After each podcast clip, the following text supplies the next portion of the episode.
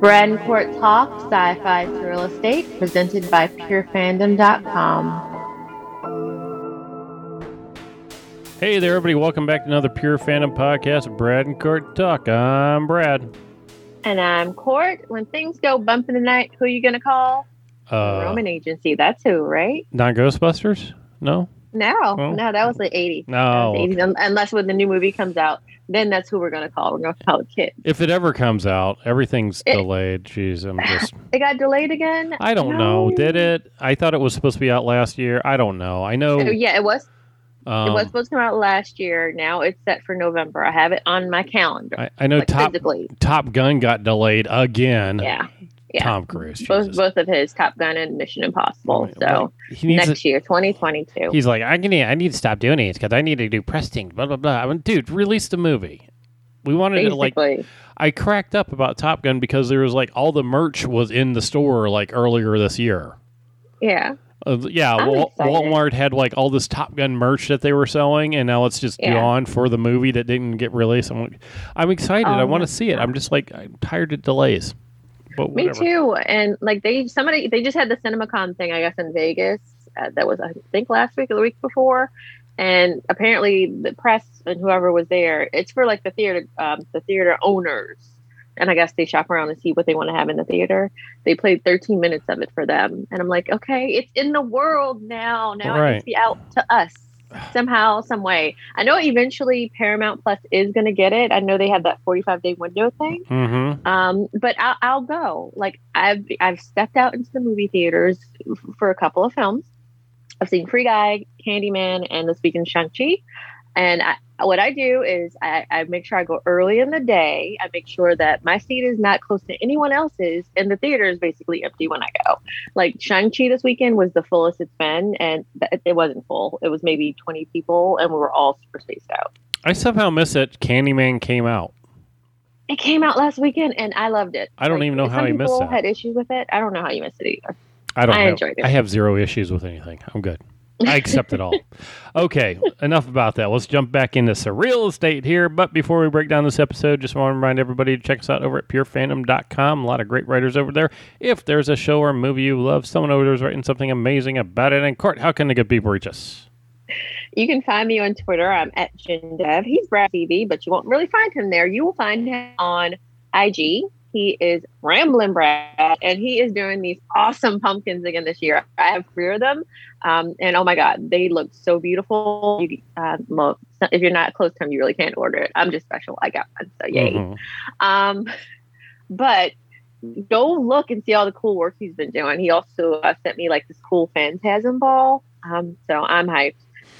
So Brad is always busy. Like you're always doing something. You're doing this. With me, you're doing all your woodworking and three D printing and lifting. Like, when do you chill? Uh, never. Yeah, as soon as we get done with this, I got to go out in the garage to go to work. So there you go. Oh my God! But it's for a good cause. It's cool. Yep. Um, man. So yeah, if you want to talk about Surreal Estate, you, like I said, you can find me on Twitter. You can find Brad on I G. If you just want to chat and about any T V show that you have to be watching, you know, check out Pure Fandom. We're also on Facebook. Uh, you can check out the regular Pure Fandom page. Uh, there's also this awesome Van Helsing page that even though the show is gone, I know like a lot of those folks were really active over there. So go check that out. Mm-hmm. Definitely. All right. What's this show about? Oh, my God. This show is about things that go bump in the night and so many callbacks, all the pop ch- culture, like ghosty thingies. I love it. I love it. I love this show, Brad. It's just the most fun. Mm-hmm. Um, so this episode, though, because you said this the show and you really meant this episode. Yeah, I meant the episode. Uh, this episode uh, was one oh eight. Can't believe we're almost done with this season. This episode was one oh eight, Baba O'Reilly. It was directed by Denishka, Denishka Esterhazy, written by Ramona Baccarat. As Luke considers quitting paranormal clients, he encounters a house that changes his entire perspective. And, you know, it's kind of a blast from the past or back to the past mm-hmm. for all of his team, and I, I enjoyed it very much. I almost wish Susan had been in there because I really wanted to see what Susan was like as a sixteen year old. Right, that would have been yeah. fun. Yeah, she was hot. Uh, oh, she was the hot. fire, fire. Yeah, never mind. Fire starter. No, I got it. She was blazing hot. Yeah, yeah. Uh, I, I love to start off on this one. I'm like, okay, we nineteen fifties music. Where are we at? What's going on here? What could go possibly wrong with all this? I don't know. It felt very Hello, Mary Lou. And or, I was like, okay, prom night two, let's go. Yeah, and you get the idea that someone's clearly trapped somewhere. Um, there's a mm-hmm. door that it leads to weirdness. And the next thing we know, we see a dead old lady out in front of the house. Yeah, and I feel like there was no door initially. And like she's, she was like, "Why are like why are you keeping me here?" Mm-hmm. And all of a sudden, the door was there out of nowhere. It felt like so she was no longer that young. I guess maybe she was sixteen there, right? Because everybody's sixteen. Yeah, they were. Like you said, yeah, yeah. And then, like you said, on the porch, she's an old lady, and she's she's just gone. Mm-hmm. Um, we do find out that the incident that happened in the last episode is causing some issues at the agency with uh, people pulling the listings, and the vultures are circling the agency because, you know, uh, bad press. Yes. So the deaths that were connected to the Roman Agency with the Jacksons and the Travis family. Um, so, yeah. And, of course, they're pulling their listings, and Luke's a little stressed. Luke's got that going on, and Megan's not really talking to him. He doesn't really make that connection that we made because we saw her in the car with mm-hmm. the royal we. Right. And the eyes, her black eyes, shark's eyes. Shark eyes. You ever seen that? Shark's eyes, black eyes, doll eyes. fifteen hundred men on that boat. Epic. Uh, so... Luke goes to talk to his dad at the bowling alley and asks him why he couldn't have been a normal kid. And, you know, dad says, well, he was born a normal kid. So, I yeah, what happened to him in his life? I mean, why was his... He also said that his mother was never a cruel woman, but was yes. in pain. So what's that about? Yes. I have so many questions about that. So what's up with the Donovan house? Was that even his mom? Like, wh- like if, if that, because that, that woman, she was super mean to Luke, uh, to the point of cruelty. So, mm-hmm. like, what the hell was that? Like, was that just something like digging at his pain and using his mother's face? Yeah, but it's but more or less, what is up with the Donovan house? Because we know we got all these ghosties hanging around there. So what's up with that? Brad, I was watching this late at night, and I want to skip to the end real quick. Okay.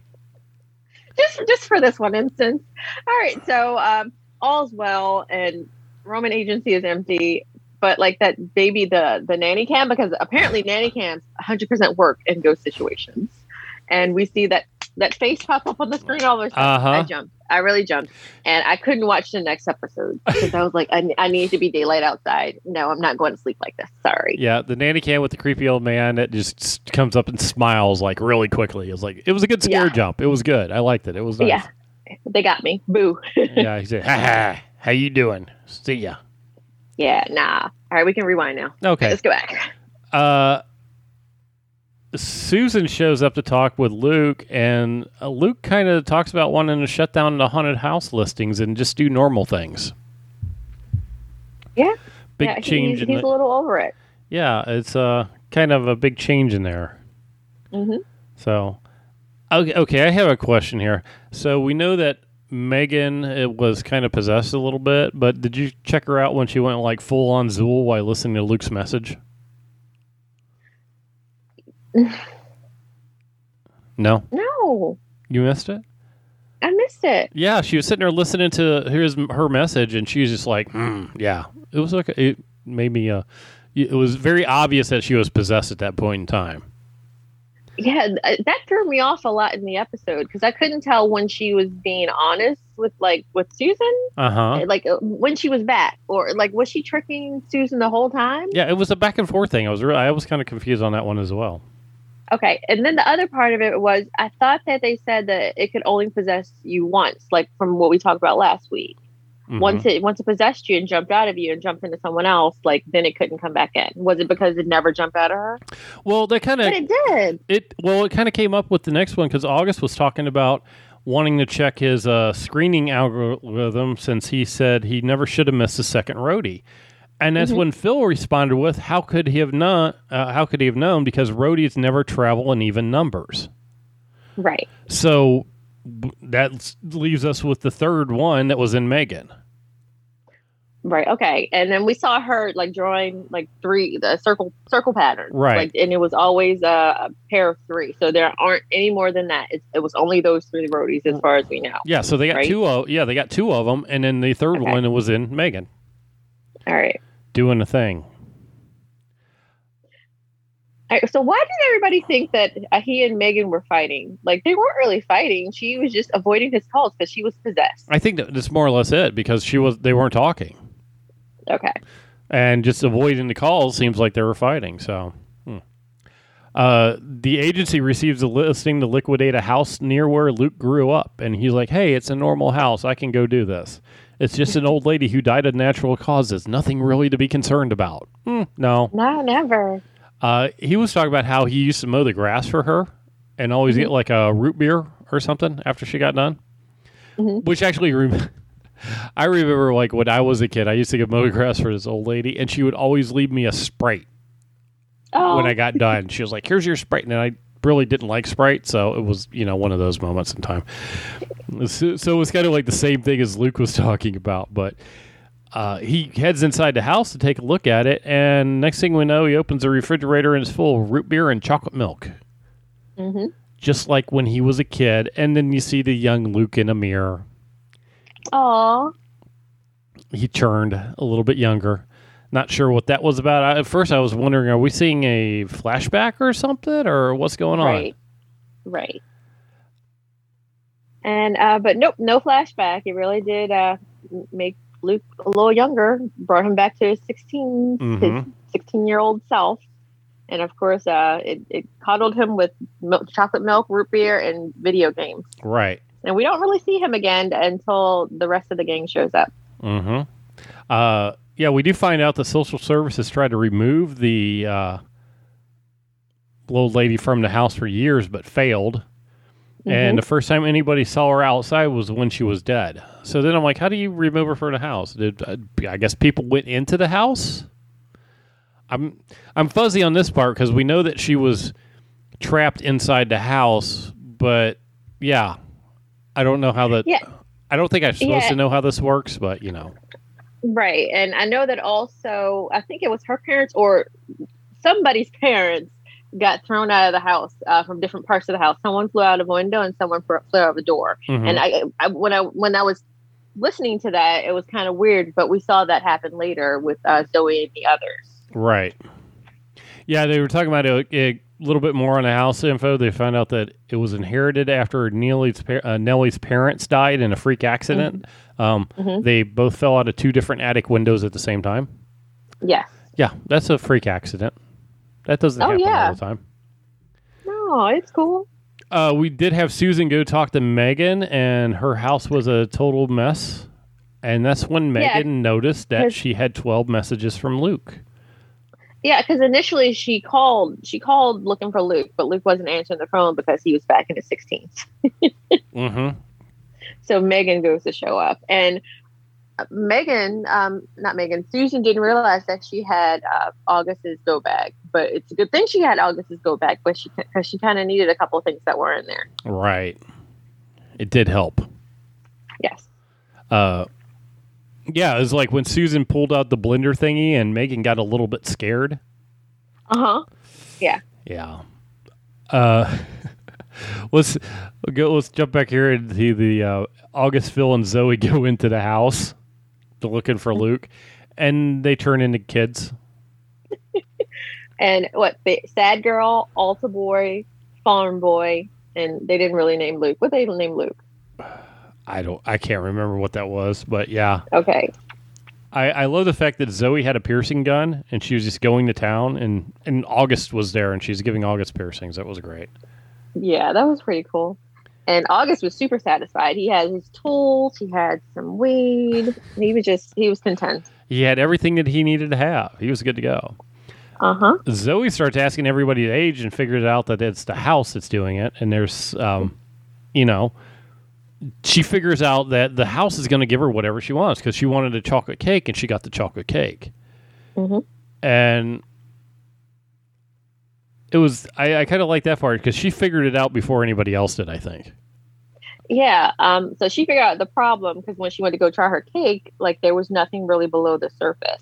Um, the house only had power enough, I guess, to support the wishes of one person. Like mm-hmm. trying to support the wishes of four different people, it could only really do things on like the surface. Um, I think when when Phil was trying to read his books, it was only one page um, that actually had writing on it. The rest of the book was blank. Right, and Zoe's cake only had frosting on it, and the rest of it was yeah. cardboard or whatever.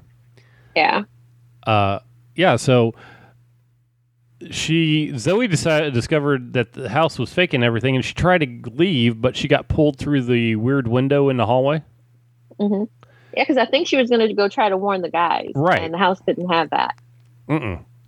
And Phil discovers that Zoe's room was actually not her room anymore. And mm-hmm. that's when he also figured that every page of his book has have the same page. And then he was sucked out after telling the other two. Followed by August, who was sucked out of the house also, leaving only Luke to play the video games. And that's... uh. That's at the point where the house sends Luke into his room with himself, uh, where he meets his older self playing a little mini golf. Yeah, um, somebody uh, compared older Luke, like the Luke we know, to Pennywise in the scene because uh-huh. he was super creepy. Like it, it wasn't our Luke at all. Um, it was the house, but using um, our Luke's face. Yeah, exactly. You got a pretty sweet deal here. Uh, you need to tell the house everything at once, but you have to say it out loud. Uh, yeah, and I also think that it, it felt that power that Luke has, that, that specialness that mm-hmm. Luke has, and it, that's another reason why I wanted to keep him and not the others. I, I loved it when they're outside, and Phil and August and Zoe are outside, and Phil's talking about how to remove the glass window, you know, all nice so it doesn't damage it, and Zoe just picks up a rock and throws it through the window. just, she is a woman of action. Yes, and then the house healed itself, you know. Mm-hmm. Uh, tries it once, uh, Luke wants more, and the house can't convince him to stay. He simply wants more to, he simply wants just to go help people. And he gets out of the house that way by basically calling out the house. Mm-hmm. Now, we back up here a little bit with uh, Susan and Megan.